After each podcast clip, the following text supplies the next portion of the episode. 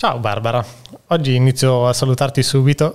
Grazie, ciao Marco, mi hai presa alla sprovvista. alla sprovvista. Ciao Marco, buongiorno.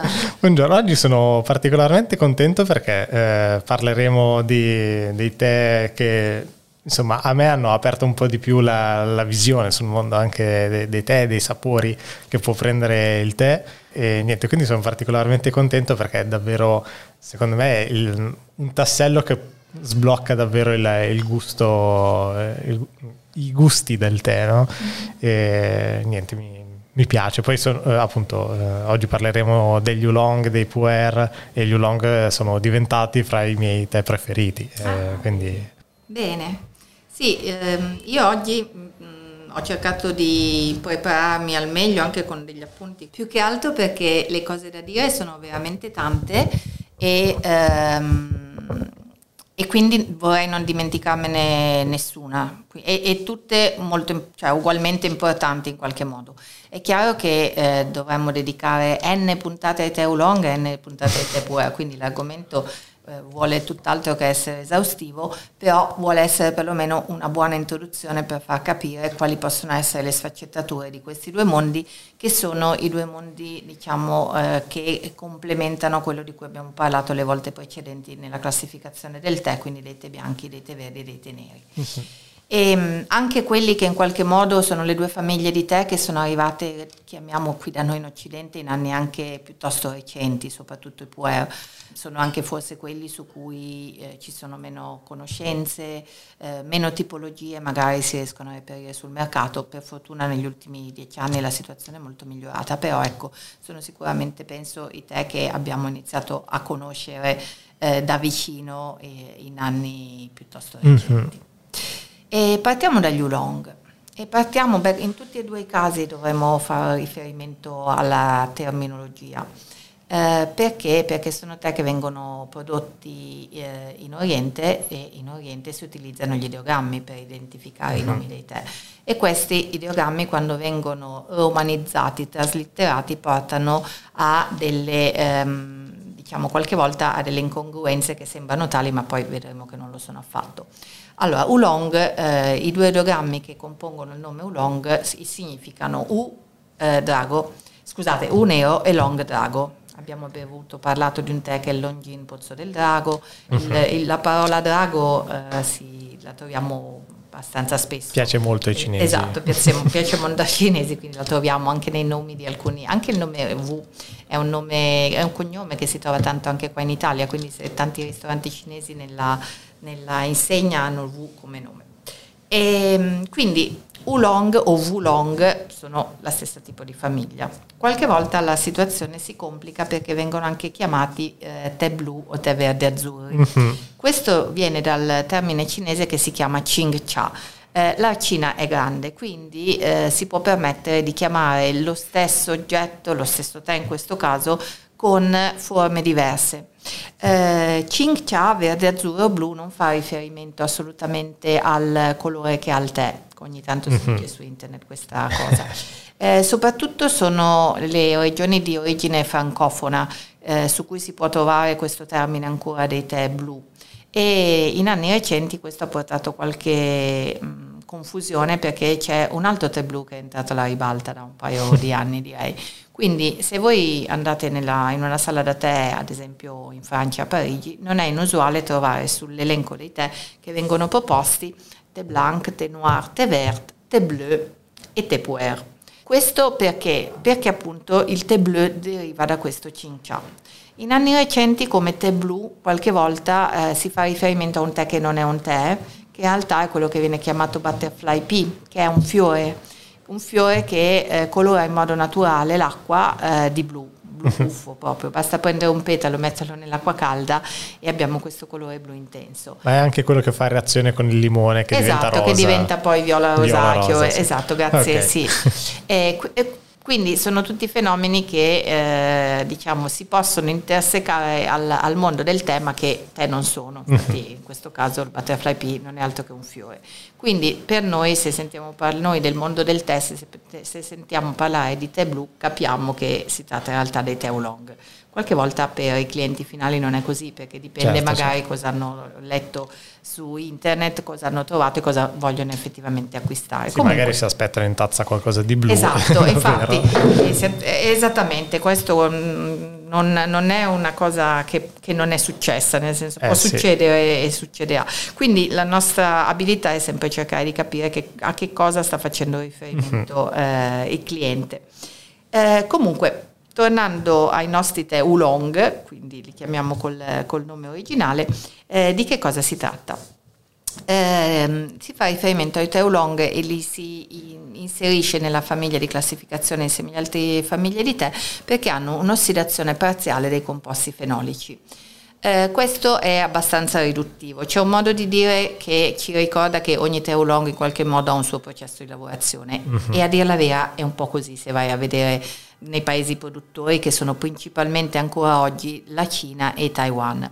Eh, la produzione dei tè oolong è iniziata in Cina intorno al XVII secolo, in particolare nella, nel distretto dei Monti Ui, nella provincia cinese del Fujian. La provincia cinese del Fujian è quella di cui abbiamo parlato anche la volta scorsa perché eh, da lì eh, è una provincia da cui arrivano tantissime famiglie di tè. Uh-huh. da lì arrivava il tè oolong che abbiamo bevuto a bassa ossidazione che si chiama Wanjingui che era nella zona di Anxi, quindi più vicina alla zona costiera. Da lì dal nord, dalla zona più a nord del Fujian arrivano i tè bianchi, uh-huh. quindi la contea di Fuding eh, è una delle zone di produzione dei Baicha e eh, sempre da lì eh, alle spalle verso le montagne appunto, arrivano le montagne dei Monti Ui, eh, arrivano eh, gli Ulong. Guardando la mappa della Cina siamo nella provincia esattamente di fronte all'isola di Taiwan. Infatti, guarda caso, quali tè sono i tè più famosi prodotti nell'isola di Taiwan? Gli oolong, oolong, perché la migrazione attraverso lo stretto ha portato le piante e le competenze fino a far sì che Taiwan fosse un, sia oggi una delle zone di produzione dei migliori oolong affermatasi nel tempo. Eh sì. Il primo oolong che ho provato era proprio un oolong taiwanese. Ecco. Eh, quindi abbiamo eh, le, le, zone di, principali di produzione di Teulong sono state storicamente la zona dei Monti Ui eh, in Cina, la zona di Angxi per gli Oolong, tipo quello che abbiamo bevuto la volta scorsa, Taiwan, ma eh, la zona del Teulong che stiamo bevendo oggi è praticamente al confine sud della Fujian, la provincia cinese che a, a, sud del Fujian confina con il Fujian è il Guangdong uh-huh. e proprio al confine abbiamo eh, i monti della Fenice, i Phoenix eh, Shang che eh, producono questi, questa tipologia di oolong che è proprio caratteristica di questa zona. Infatti oggi stiamo bevendo eh, un Fengguan Danzong raccolto di quest'anno, raccolto il 18 aprile scorso. Eh, ogni area produce tè oolong con caratteristiche molto differenti, infatti noi siamo abituati a classificarli in base al grado di ossidazione, mm. che può essere un'ossidazione molto bassa, si parte addirittura al 10, 12, 15% massimo del Wenshan Baozong che si produce al nord, al nord di Taiwan, nella zona di Taipei, eh, si passa poi per eh, gradi di ossidazione dal 15 al 20-30% come sono gli oolong della zona proprio di Anxi e il Dongding, che è stato uno dei primi tè oolong taiwanesi, e poi si va via via progredendo nel livello di ossidazione fino ad arrivare ai tè come il famoso Oriental Beauty, che è uno dei tè con eh, ossidazione più sostenuta. Però il livello di ossidazione eh, che possiamo dividere in tre fasi, basso, min, eh, medio e elevato, non è l'unico elemento che distingue vari, le varie tipologie di tè oolong. Uno sicuramente, un altro elemento estremamente importante è la zona di provenienza, perché il concetto di terroir e di cultivar nel caso di questa famiglia di tè è particolarmente importante e dà le caratteristiche uniche poi che avrà quel tè, e eh, anche la forma della foglia. Uh-huh. Quindi se noi guardiamo come si presenta la foglia abbiamo fondamentalmente possiamo distinguere delle foglie che sono delle grosse foglie appena ritorte su se stesse come sono quelle del tè che stiamo bevendo oggi eh, oppure sono delle foglie singole appallotolate molto strette su se stesse. Spesso siccome mm, sono prevalentemente i tè oolong a bassa ossidazione che hanno questo tipo di forma, eh, spesso chi torna da viaggio in Cina o che ha ricevuto regali da qualche amico cinese, eh, siccome sono molto verdi e sono molto appallottolate, le confondono con un tè che nulla a che vedere con i tè oolong, che è il gunpowder, perché mm-hmm. è un tè con la foglia rotolata, però sì. mh, mm, stiamo parlando di due mondi proprio molto lontani tra loro. E, ehm, poi abbiamo un'altra tipologia, sempre di arrotolamento, ma non di una foglia singola, dell'intero rametto che è stato raccolto. Quando abbiamo parlato di raccolto abbiamo detto che eh, se io voglio produrre un tè che comprende che utilizza la gemma e la prima, la seconda, la terza fino alla quarta foglia sotto la gemma, non strappo le singole foglie ma raccolgo il rametto con tutta la parte che mi interessa. Uh-huh. Eh, con alcuni long si scende sul rametto fino alla terza, anche quarta foglia poi più spesso dalla gemma fino alla terza foglia. E questa parte viene poi arrotolata tutte insieme, incluso il rametto che tiene unite le foglie, e lascia fuori, quindi alla fine ottieni una pallottolina piuttosto grossa eh, con un piccolo picciolino, un ramettino che viene fuori, che è poi il, il pezzettino di rametto che è quello che era stato preso dalla pianta. Esatto. E, ehm, e, quindi diciamo la, la forma della foglia è un altro degli elementi che ci fa di solito capire eh, da, da che tipo di oolong è e da dove arriva. Molte informazioni le otteniamo poi quando le foglie si sono aperte nell'acqua, perché ovviamente da lì vediamo come hanno proprio le foglie interamente, eh, il livello di ossidazione, vedendolo partire dai bordi eh, verso, verso, il centro della foglia stessa. E quindi ehm, possiamo da qui dire che eh, parlare del processo di lavorazione del Teulong lo facciamo, lo faremo, però eh, è uno dei processi più lunghi anche, uh-huh. perché mentre l'altra volta dicevamo nel caso dei tè verdi e dei tè neri talvolta si raccolgono le foglie di prima mattina presto e alla fine della giornata abbiamo già le foglie secche pronte, pronte per essere infuse, volendo, poi c'è sempre un momento di maturazione delle foglie, però diciamo sono tecnicamente finite. Eh, nel caso di Teolong qualche volta il processo di lavorazione va avanti anche due o tre giorni ininterrottamente, mm. quindi mm. ci sono delle fasi che eh, si possono um, ripetere anche più volte, proprio perché soprattutto nelle, nelle fasi di lavorazione di questi long che sono appallottolati molto stretti, perché lo scopo è di non rovinare le foglie che sono state raccolte con tanta attenzione a mano. Certo. E quindi l'arrotolamento... lavorarli lentamente. Esatto, deve essere fatto molto lentamente, eh, poco alla volta, poi le foglie si riaprono, si riarrotolano e questo processo può andare avanti anche 20-30 volte per alcuni tè. Caspita. Eh, quindi è estremamente interessante. Quindi abbiamo una variabilità incredibile dal punto di vista di tipologie, di aspetto delle foglie e anche eh, di pari passo una variabilità nel gusto. Uh-huh. Per cui eh, se vogliamo fare qualche esempio di sapore di tè oolong eh, possiamo andare da eh, dei sapori vegetali molto freschi che ricordano un po' le note erbacee, magari con una nota anche umami in alcuni Wenshan Baozong di primavera, eh, con delle note estremamente floreali, quello della volta scorsa eh sì. ricordava un'esplosione di fiori bianchi. Sì. Eh, poi passiamo ad avere una nota che può essere più vegetale nocciolata eh, possiamo avere poi una nota sempre più legnosa, una nota che ricorda il legno della cannella, senza pensare alla cannella finita, ma proprio la parte legnosa. Eh, possiamo avere delle note fruttate, il, la famiglia dei Feng Guandanzong in realtà hanno delle note floreali barra fruttate a secondo della cultura con cui sono prodotti fino ad arrivare a uno dei tè più corposi, più decisi che un po' e anche ehm, parleremo anche del fatto come si è evoluta la lavorazione in questi anni, diciamo un po' il capostipite della lavorazione dei tè oolong è al Daon Pao, grande veste rossa, Da Hong Pao ehm, che è stato uno e che è ancora oggi uno dei tè più famosi prodotti nella zona dei Monti Ui e che è stato un po' il capostipite della produzione dei tè oolong.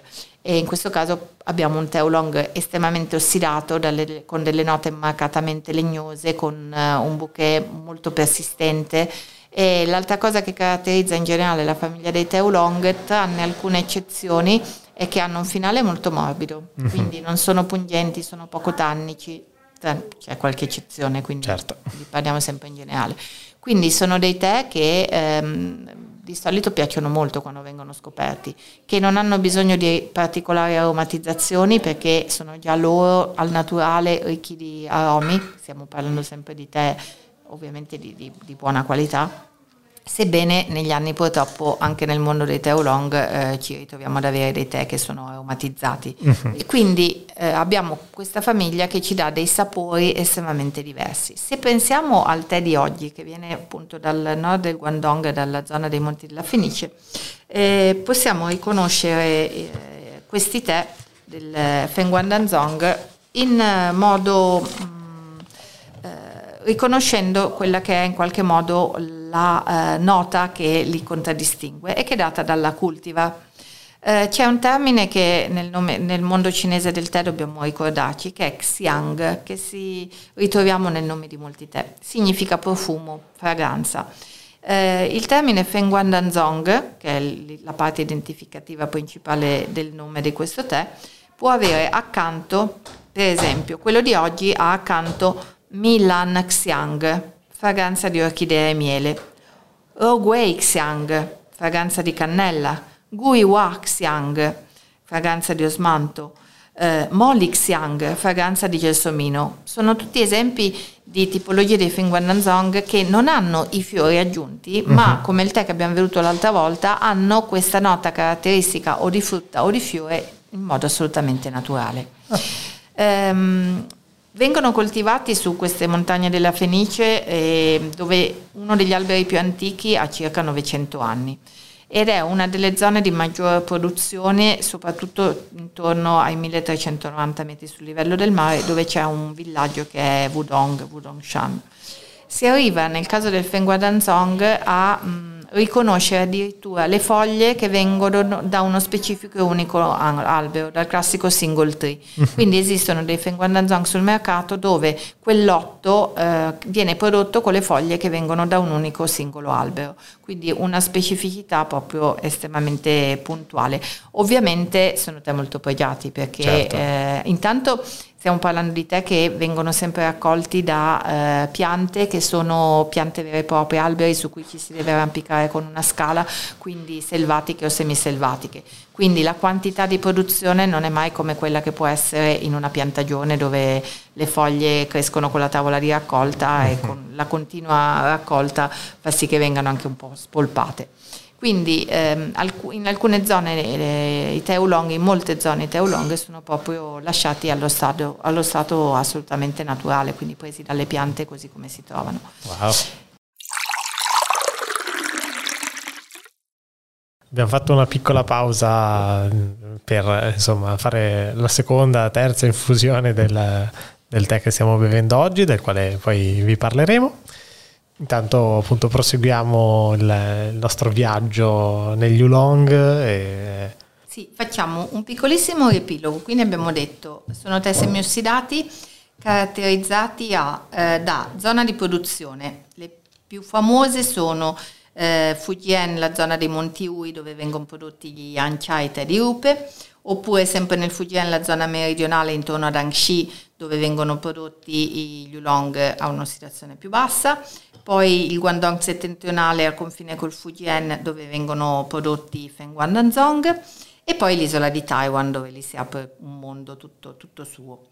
Eh, in realtà, eh, grazie all'apprezzamento dei Teolong di questi ultimi anni, ci sono eh, altre zone del mondo che si sono lanciate nella produzione di Teolong con anche ottimi risultati.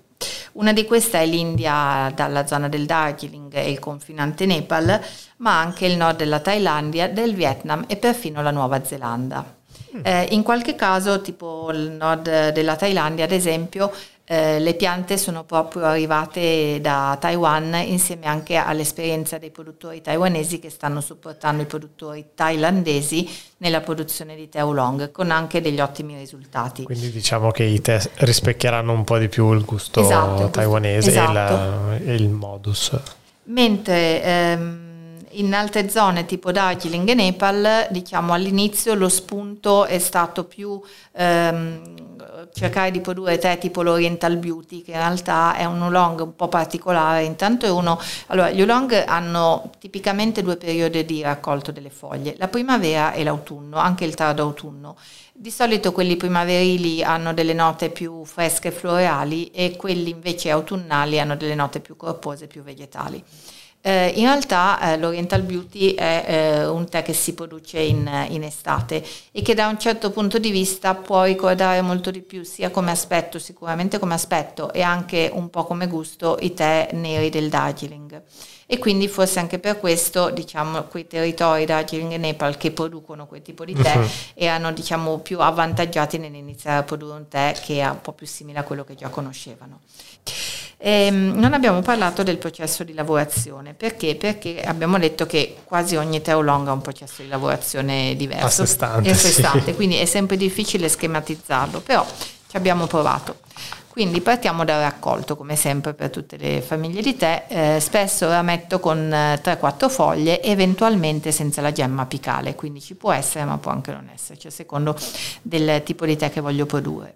Eh, abbiamo detto raccolto prevalentemente primavera e eh, autunno barra inizio inverno, tranne eccezioni tipo l'Oriental Beauty. E una volta che le foglie sono state raccolte, la prima fase è una fase di appassimento delle stesse per togliere parte dell'acqua. Qui l'appassimento avviene di solito in due fasi.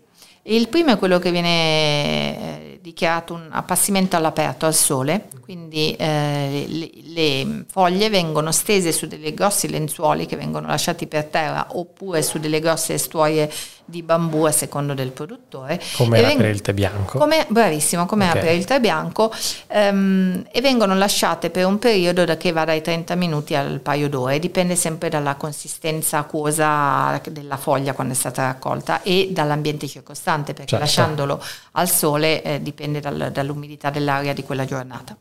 E poi l'appassimento prosegue, le foglie vengono trasportate dall'esterno al, all'ambiente coperto all'interno in questo caso vengono messi su vassoi bucherellati di bambù che hanno circa un metro di diametro. Questo è fondamentale perché c'è un'operazione bellissima che si vede in qualche video e poi vediamo di che cosa si tratta. Quindi le foglie dall'esterno vengono messe ad appassire eh, all'interno nelle fabbriche. Eh, ci sono questi rack che a me ricordano sempre mh, mm, quando vai nelle mense che, dove raccolgono uh-huh. i vassoi dopo il pranzo. Ecco, sì. ci sono delle, dei rack di quel tipo, solo che invece che avere i vassoi hanno questi enormi eh, vassoi di bambù bucherellati del diametro di un metro su cui vengono stese le foglie. Circa ogni 30 minuti, eh, dipende poi dal produttore, dal profumo che sente nell'aria, eh, questi mh, mm, vassoi di bambù che sono morbidi, cioè che sono, non, non, sono rigidi, elastici. Com- ela- elastici, bravo, non mi veniva la parola, vengono presi da chi sta sovrintendendo la produzione eh, da due lati e vengono scossi in modo che le foglie si muovano e eh, tutte mm, continuino a passare in modo uniforme. Uh-huh. Facendo questa operazione eh, il T-Master sente anche il profumo che sprigionano le foglie e capisce quale, come sta andando l'appassimento e se è arrivato allo, alla fase eh, desiderata e quindi se può terminare. Eh, a questo punto abbiamo nel momento in cui decide che le foglie sono appassite abbastanza, abbiamo la, diciamo, la parte principale di eh, lavorazione che è il processo di ossidazione. Uh-huh. Quindi di nuovo in questo modo abbiamo l'ossidazione controllata. Eh, come si fa poi nel momento in cui l'ossidazione ha raggiunto la sua fase definitiva? Come per tutte le famiglie di tè si devono sottoporre le foglie del calore e eh, il calore per bloccare l'ossidazione parte di solito con una temperatura molto elevata per un periodo molto breve e poi prosegue con temperature molto più basse per non rovinare le foglie eh, alla fine abbiamo l'arrotolamento delle stesse, l'essiccazione per arrivare ad avere la famosa 3-4% di umidità residua in modo che arrivino poi fino a noi intatte. Mm-hmm. E poi abbiamo una fase che però è proprio tipica dei tè oolong, che è una fase di torrefazione delle foglie che eh, dà, uh, conferisce al gusto una dolcezza e una finale che ricorda un po' la frutta guscio nocciolata, che può esserci ma può anche non esserci. Ci siamo dimenticati di dire che gli oolong sono dei candidati ideali per poter fare tantissime infusioni con le stesse foglie, uh-huh. questo sempre, anche se nessuno lo dice, portatevi a casa un oolong e iniziate a infonderlo più volte, perché è un peccato non farlo perché a ogni infusione aveva qualche cosa da raccontare nel gusto. E, um, gli oolong come si preparano? Um, siccome abbiamo parlato del fatto di fare più infusioni con le stesse foglie, diciamo che l'oggetto ideale ed eclettico è sicuramente il Gaiwan o la Gaiwan, la tazza Gaiwan, eh, perché si presta, l'abbiamo utilizzata già in precedenza in qualche occasione si presta ad avere le foglie per poterle poi rinfondere più volte. e, I tempi di, e le, la temperatura dell'acqua dipendono un po' eh, dal gusto e dal livello di ossidazione. Fondamentalmente se l'ossidazione è bassa si va un po' più verso il tè verde, quindi la, temperatura dell'acqua può essere sugli 80-90 gradi e invece per gli oolong più ossidati si va più verso la temperatura dei teneri, quindi si può essere più sui 90-95 gradi. Poi dipende anche molto dal proprio gusto personale. Mm.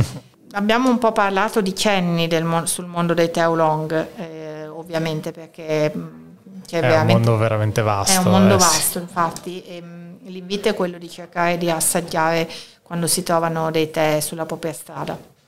Abbiamo prima accennato a un libro, eh, è un libro scritto da un cinese che in realtà è andato in giro mh, a fotografare le zone dei produttori che andava ad incontrare, ha scritto più di un libro, ma in particolare questo è dedicato ai tè oolong e nello stesso libro praticamente fa un viaggio proprio nella zona del Fengguandanzong prima e poi nella prima metà del libro e poi nell'altra metà del, del Tiaquagnin, che sono due oolong di aspetto diversissimo e anche come terroir ambiente molto diverso. Quindi può essere interessante per chi voglia magari avere un bel repertorio fotografico, al di là di quello che si può trovare su internet, ehm, di queste due famiglie. Adesso vi dico un attimo il titolo. Allora, l'autore è Jason Chen e eh, il titolo è E.T. Lovers Travel Diary e sotto c'è Phoenix Single Tree Oolong Tea e Tiaguanyin Oolong Tea. C'è un altro testo estremamente interessante dedicato al mondo dei tè cinesi, che quindi io, eh, mi piace ricordare in questo momento. L'autrice è Catherine Roucheventre e eh, è forse uno dei, in questo momento mi viene in mente da dire anche l'unico, però magari ce ne sono anche altri. Il titolo è L'Empire du Thé, la guida dei tè eh, della Cina. Al momento è scritto solo in eh, francese.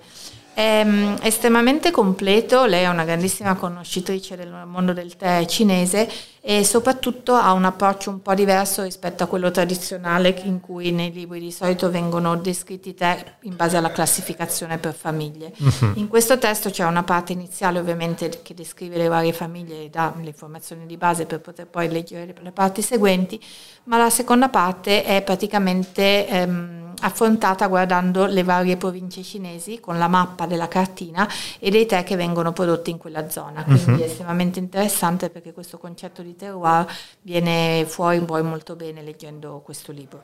Grazie di questi consigli e, appunto, per continuare il, il viaggio e l'esplorazione anche tramite i libri. Bene, adesso parliamo di una delle famiglie di tè eh, che forse ha iniziato a essere conosciuta più recentemente qui da noi in Occidente, ehm, fino a una ventina d'anni fa probabilmente quasi non sapevamo neanche che esistessero, e che ehm, ci porta a dover parlare anche di tante piccole mh, cose legate alla terminologia proprio. Stiamo parlando della famiglia dei puer. A dire la cosa in modo più corretto dovrei parlarvi della famiglia dei tè Hei Cha, eh, e lo voglio fare. um, Hei Cha, quindi gli ideogrammi con cui questa famiglia viene riconosciuta eh, in Cina, ehm, possiamo tradurlo come purtroppo teneri. La traduzione letterale sarebbe teneri. Sì. È un po' come quando abbiamo parlato dei teneri, dicevamo i cinesi li chiamano Hong Cha, che li chiamano terrossi. Qui siamo invece nella famiglia dei tè Hei Cha, ehm, che se vai a cercare e metti dentro gli ideogrammi su Google Translate ti dice teneri. E mm-hmm. dici ma come? Teneri sono un'altra cosa. E ehm, in realtà no, è corretto così. La famiglia dei, degli Echa sicuramente al suo interno vede i puer come i più famosi e i più, ehm, eh, più conosciuti, ma anche mm, quantitativamente i tè di produzione maggiore, ma non sono gli unici. Uh-huh. Quindi eh, esiste il puer che viene prodotto nello Yunnan, ma non esiste solo, solo quel tipo di Echa eh, prodotto solo lì. Ne parleremo eh, velocemente tra poco. Quindi HR qualche volta per cercare di diciamo, mediare a questo discorso, non creare confusione e non chiamarli teneri, vedo che soprattutto in inglese viene tradotto come dark tea, mm-hmm, quindi tè scuri. scuri. Esatto. Sì, anche io l'ho, l'ho sentito tradotto più così eh, appunto per evitare la confusione. Esatto, che per me ha molto senso. Sì.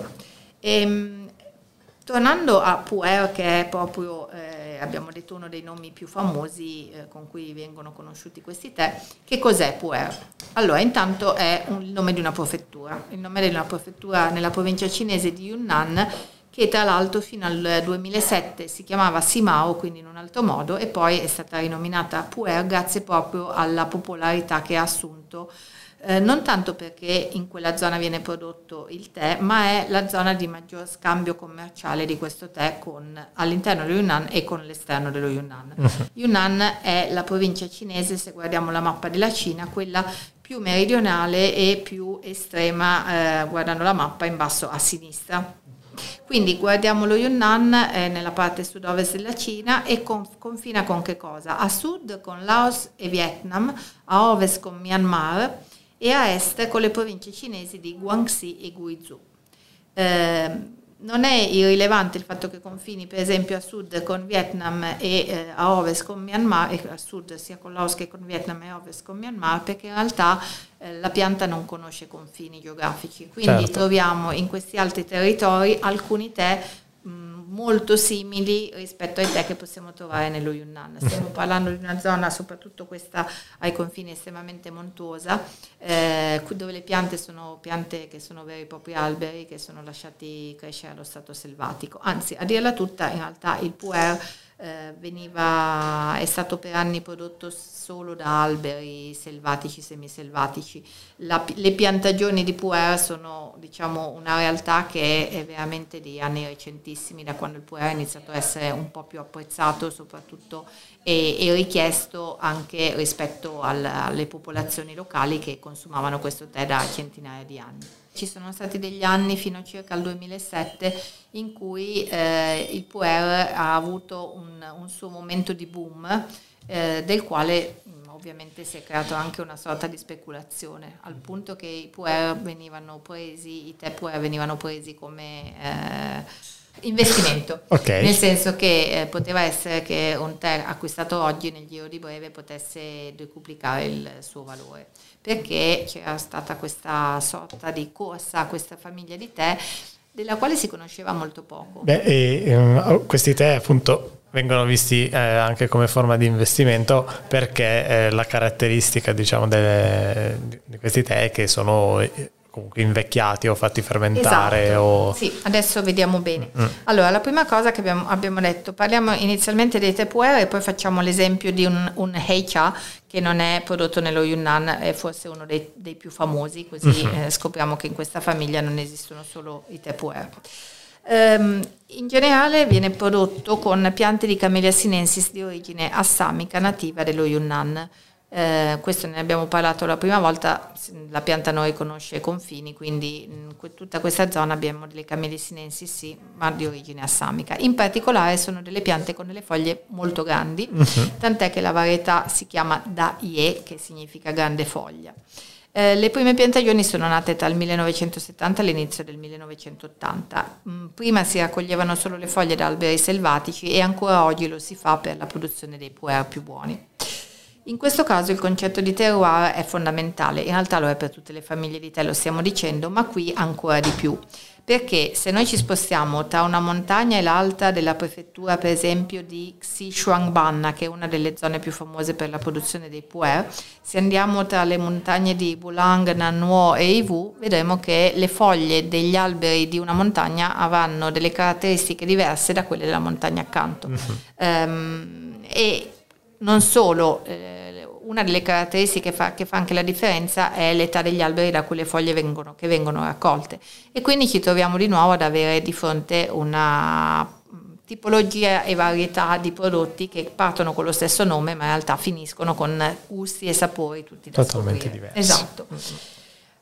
Parliamo subito della lavorazione del Tupperware, che è così l'argomento più spigoloso, su cui per, mi ricordo quindi un, fino a una quindicina d'anni fa girava su internet una cosa che diceva sono, sono segreti misteriosi perché i produttori di tè non, non volevano svela, svelarli.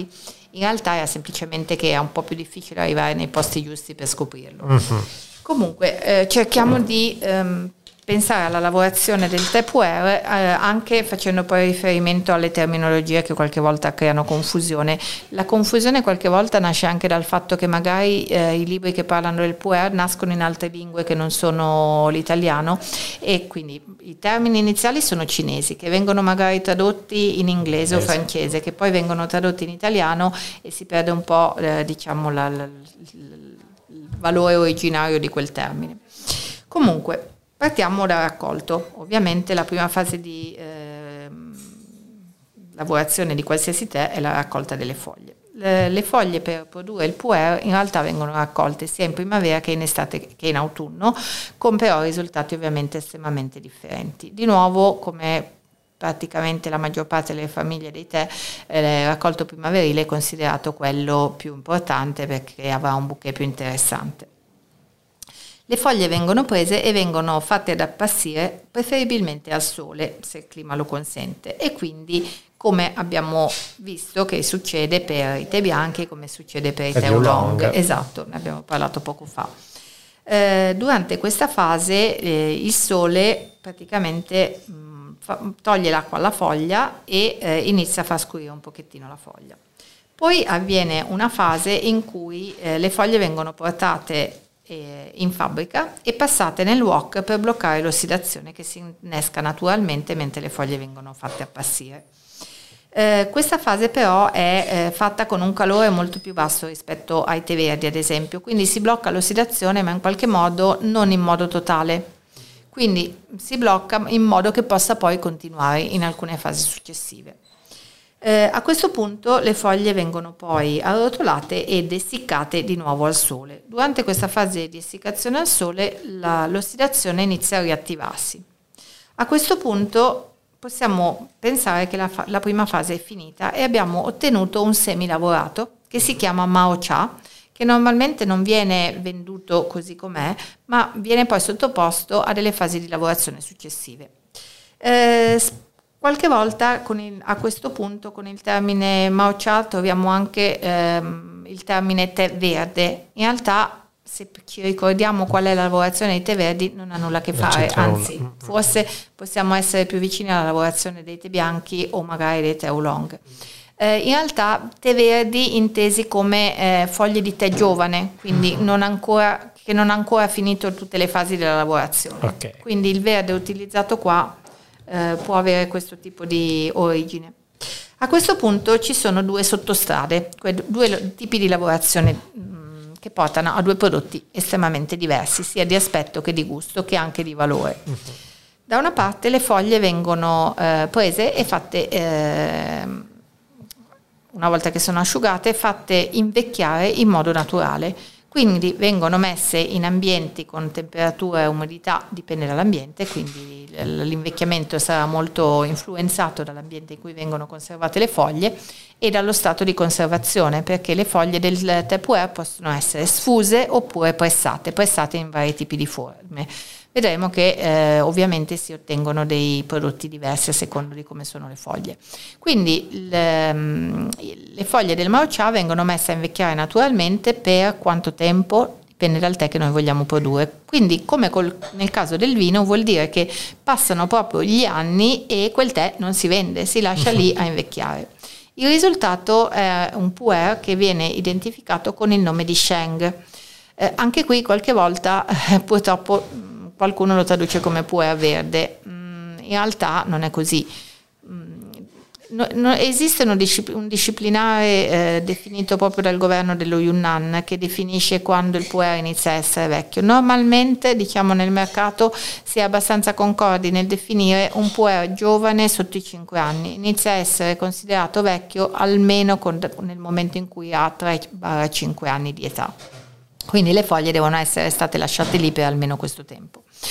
Eh, in realtà eh, questo è il processo diciamo più naturale perché l'intervento dell'uomo è minimo nel momento in cui le foglie vengono fatte invecchiare se non nel decidere l'ambiente in cui fare invecchiare le foglie. Uh-huh. I, I puer shang eh, li ho se- eh, sentiti tradurre come eh, puer crudi di solito. Ecco.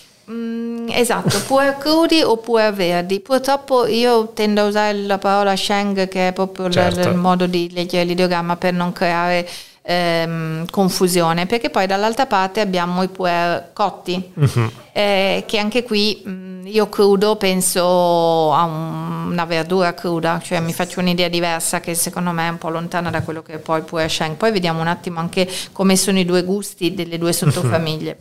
Uh-huh. Um, I puer shu o puer cotti, come hai detto giustamente, giustamente tu, ehm, sono praticamente delle, una, è una lavorazione delle foglie di questo Mao Cha che fa sì che ehm, l'invecchiamento sia simulato in un tempo breve.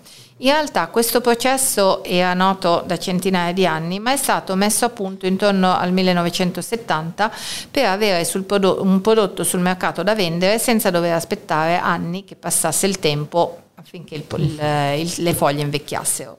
Eh, che cosa si fa alle foglie? Quindi abbiamo il nostro Mao Cha, a questo punto vengono messe stese ehm, in eh, strati in eh, stanze con temperatura e umidità controllata e poi vengono coperte con una sorta di vengono bagnate, vengono bagnate, stese in eh, strati di massimo dai 10 ai 30 cm in modo da essere di nuovo poche foglie alla volta, vengono bagnate e lasciate riposare per un periodo variabile.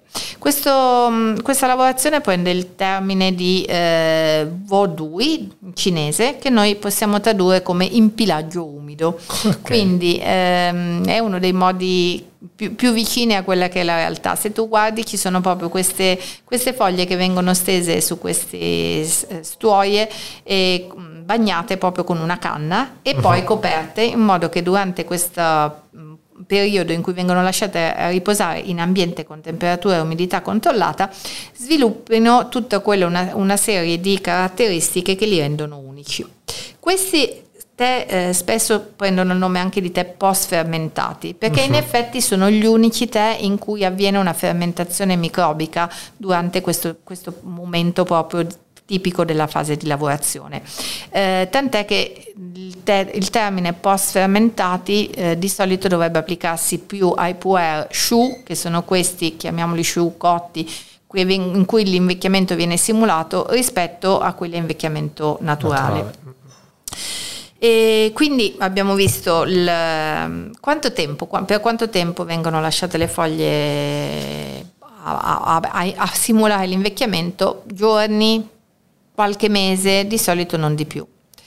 Um, spesso viene chiesto um, quanto sono vecchi i puer shu. In realtà non, non, puoi dirlo, non c'è un termine di paragone. Sul mercato spesso viene dato un anno, nel senso ricorda quel tipo di invecchiamento, ma in realtà se abbiamo capito come avviene il processo di lavorazione non ha tanto senso. Anche perché poi hanno due sapori completamente esatto, diversi, quindi non puoi neanche aspe- fare un confronti. Eh. Infatti hanno due aspetti e due sapori completamente eh, diversi. Sì. Partiamo dal primo, quindi puer sheng. Eh, intanto partiamo dal dire che i puer possono essere in forma sfusa, quindi foglie sfuse, o più spesso in forme pressate. In forme pressate ehm, si continuano a comprimere i tè come si faceva anticamente. Qual è il vantaggio di pressare le foglie? È che a parità di peso occupano un volume più basso e non solo eh, hanno, espongono all'ossigeno, quindi all'aria, una parte soltanto delle foglie perché la parte più interna rimane compatta all'interno. Uh-huh. Quindi quando il tè veniva trasportato con le vie carovaniere ci metteva magari sei mesi per partire dalla Cina e arrivare in Russia eh, dove era una delle zone in cui il tè veniva commerciato, commercializzato, ovviamente era importante poter trasportare più tè possibile, quindi fare in modo che il volume venisse compresso e in modo che gli agenti atmos- atmosferici che in quei sei mesi incontrava la carovana lungo la propria strada non andasse a danneggiare le foglie del tè. In realtà eh, c'è questa similitudine tra la compressione dei, dei puer e eh, la compressione che si faceva anticamente dei tè, dobbiamo però ricordarci che quei tè di quel periodo erano tè verdi in realtà, mm-hmm. non, è, non, esistevano ancora eh, famiglie di tè diverse, mentre eh, i, i puer che vengono compressi oggi sono puer, quindi sono tutta un'altra famiglia. Veniamo un attimo eh, all'aspetto delle foglie e soprattutto all'aspetto del liquore che andiamo a bere e al gusto. Allora, quando io metto in infusione un um, puer di tipo Sheng, finché è abbastanza giovane, quindi diciamo sotto i 5-6 anni, ma anche, si può arrivare anche fino ai 10, il liquido è molto chiaro, quindi è aranciato e eh, spesso il gusto inizia a essere un gusto che ricorda le felci, il sottobosco, eh, la frutta, uh-huh. i fiori, eh, con un finale dolce, qualche volta lievemente astringente, con questa colorazione che parte da arancione chiara e che poi man mano che il tè invecchia può arrivare a essere un rosso più scuro, più cupo. Mentre invece eh, quello che viene sottoposto all'impillaggio umido, quindi le foglie vengono proprio bagnate eh, per mm, stimolare la fermentazione microbica, eh, ha quel caratteristico gusto che sentiamo spesso essere descritto come la, la, mm, il sapore, della, il profumo della terra bagnata dopo la pioggia, uh-huh e ricorda un po' quando vai a fare la passeggiata nel bosco che è appena piovuto, quel tipico profumo di humus, quel profumo che ricorda un po' il periodo in cui si fa i funghi, quindi sì. ehm, sì, proprio senti quel, quel, profumo tipico e il colore del, del liquido è diversissimo. È, intanto è uno dei tè più scuri, che, infatti da qui tè scuri, che tu po- possa aver bevuto, eh, è proprio quasi marrone e soprattutto è molto cupo. Sì. Quindi mentre nel è primo torbido. è torbido, esatto, è proprio una delle sue caratteristiche. E, ehm, in entrambi i casi si possono fare più infusioni con le stesse foglie. Eh, nel caso del puer sicuramente mh, mm, si può utilizzare la Gaiwan se uno è molto eclettico e cambia molto tipologia di, di, di tè, ma eh, diciamo entra in gioco un altro oggetto che è un po' più adatto per questa famiglia di tè che è la Teira Ishing, quindi questa mhm. teira di terracotta, eh, questa terracotta originaria da questa zona di Ishing che ha la caratteristica, un'argilla che ha la caratteristica di ehm, fare poi alla fine gli oggetti per il tè renderli estremamente porosi, quindi con un ottimo scambio di ossigeno mentre il tè è in infusione. E, ed è una teira che essendo molto porosa assorbe anche tanto gli aromi del tè, quindi ovviamente se inizi a usare una teira per fare il puer non potrai poi farci altre famiglie di tè, dovrai perlomeno dedicarlo a quella famiglia, magari anche a quella sottofamiglia, quindi gli Sheng eh, con una teira e gli Shu con un'altra. Uh-huh. Volevo parlare di uno degli Echa più famosi che è prodotto da una zona diversa rispetto allo Yunnan, viene prodotto in particolare nel Guangxi. Il Guangxi, se guardiamo la, can- la cartina, con cosa confina? A destra col Guangdong e a sinistra con lo Yunnan e eh, a sud con il nord-est del Vietnam, quindi è proprio accanto allo Yunnan, uh-huh. quindi in qualche modo proseguiamo nel, nel, nostro percorso. Il tè in questione si chiama Liu Bao Cha è un tè che è apprezzatissimo, è apprezzatissimo nei paesi del clima subtropicale come la Malesia grazie ai suoi comprovati effetti sulla salute. Quindi come tutti, puer, eh, come tutti gli EICA non solo facilita la digestione ma favorisce il processamento dei grassi, quindi aiuta a stimolare il metabolismo e nel caso di paesi molto umidi come appunto la Malesia aiuta a combattere gli effetti dell'umidità. Quindi guarda caso i i, tè Heicha sono sempre stati molto apprezzati al di fuori della Cina in paesi molto umidi. Sebbene sia un tè con una storia antica, diciamo che la sua conoscenza qui da noi è sempre stata un po' offuscata da quella del puer, per cui mh, fino a una decina di anni fa il suo consumo direi che era prevalentemente eh, prerogativa dei paesi asiatici. Cosa succede con l'invecchiamento? Cosa ci aspettiamo dall'invecchiamento cons- e dove conservarli, se sono conservati bene? Eh, ci aspettiamo che il tè diventi sempre più dolce e che sviluppi ehm, una parte aromatica sempre maggiore, nel senso che siano dei tè che possono essere utilizzati per fare molte infusioni con le stesse foglie. Ecco, questa è una delle caratteristiche. La persistenza aromatica, quindi quanto tempo il sapore di quel tè mi resta in bocca e il numero di infusioni che posso fare con le stesse foglie prima che questo gusto inizi a decadere, sono un po' i parametri che fanno la differenza a parità di famiglia tra un tè e l'altro della stessa zona, della stessa tipologia. Parlavamo di libri, abbiamo parlato di libri parliamo di libri anche per il caso di Tupperware. Ci sono due libri a cui sono particolarmente affezionata. Uno è eh, scritto da una ragazza cinese che ha fatto proprio uno studio ehm, viaggiando proprio nella zona del, dello Yunnan sulle tracce delle carovane eh, antiche del Puer. È un libro solo testo, tutto testo molto concentrato, mh, mm, poche immagini in bianco e nero, quindi godetevelo così, il titolo è Puerti Ancient Caravans and Urban Chic. La cosa interessante di questo video è che nella, se, se, lo comprate, se arrivate alla parte finale del libro, ci sono dei riferimenti ai video che lei ha raccolto o ehm, girato lei stessa, che sono un, un un ottimo complemento alla lettura uh-huh. e che si hanno dei link eh, eh, che non puoi ricordarti a memoria, quindi uno certo. deve essere pieni di numeri e lettere, per cui uno deve essere, diciamo così, incentivato all'acquisto del libro per arrivare a poter usufruire dei, dei video anche. E poi l'altro è un testo un po' più tecnico scritto da Chan Kam Pong, Chinese Puerty, First Step to Chinese Puerty, ed è anche qua estremamente mm, completo e interessante. Sempre però nel mondo del puer mi piace per chi vuole proprio un pochino avvicinarsi a questo mondo in un modo un po' trasversale, quindi leggendo quello che è un romanzo in questo caso, uh-huh. quindi non un libro tecnico sul tè, però un romanzo in cui il personaggio principale nasce in uno dei piccoli eh, villaggi dove vengono, viene prodotto da centinaia di anni il puer ehm, e si sviluppa, non voglio spoilerare niente se non nessuno lo, lo compra, comunque il titolo, eh, adesso esiste la traduzione anche italiana, è Come foglie di tè, l'autrice Elisa Sì, e se lo trovate magari in uh, lingua originale, in inglese, The Tea Girl of Hummingbird Lane, è, incredibile come possa essere ehm, questo romanzo in realtà eh, calata la storia di questa ragazza che vive di tè, a un certo punto ha poi anche una sua attività legata al tè.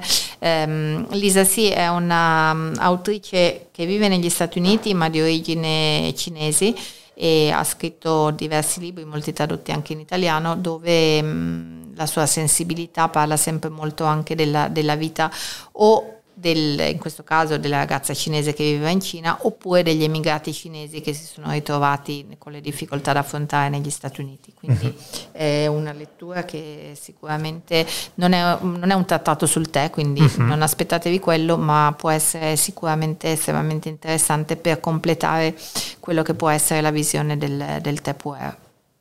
Bene, grazie mille di questi super consigli. grazie.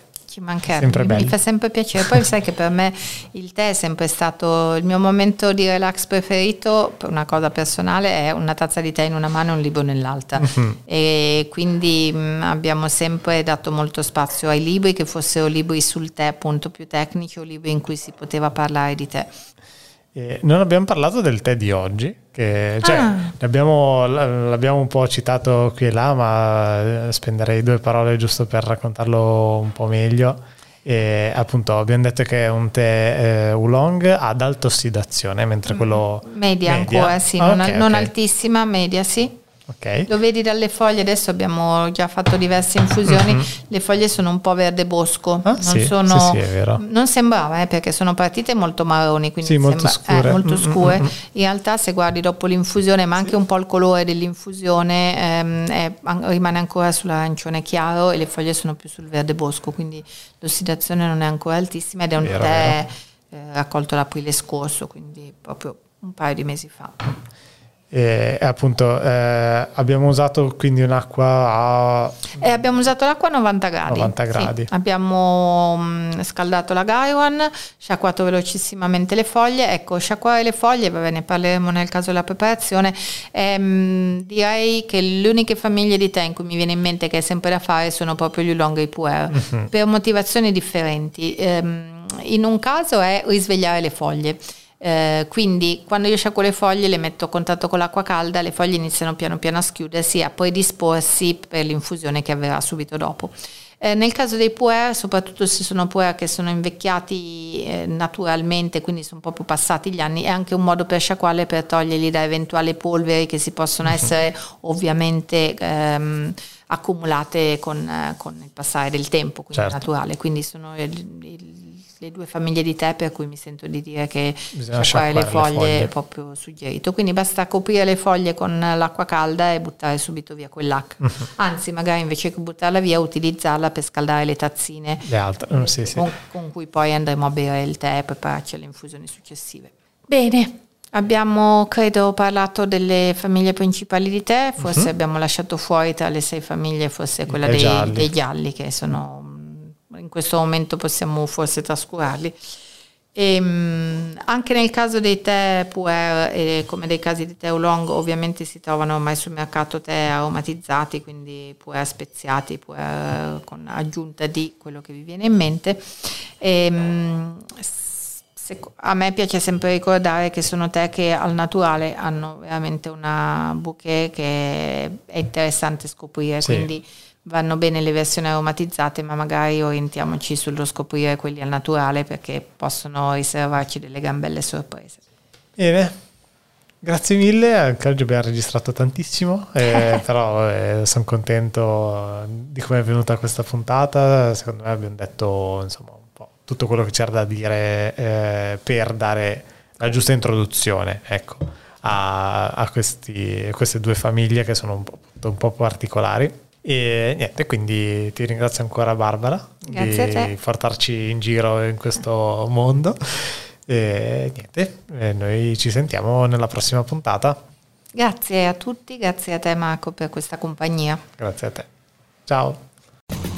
Planning on traveling this summer? Make saving at the pump part of your plans with two times the fuel points from Harris Teeter. It's easy. Download your eVIC coupon, and for every dollar you spend with your VIC card, you'll get two fuel points. That's up to $1 per gallon on quality fuel at participating BP and Harris Teeter fuel centers. Download your eVIC coupon today and save money at the pump all summer long with eVIC and Harris Teeter fuel points.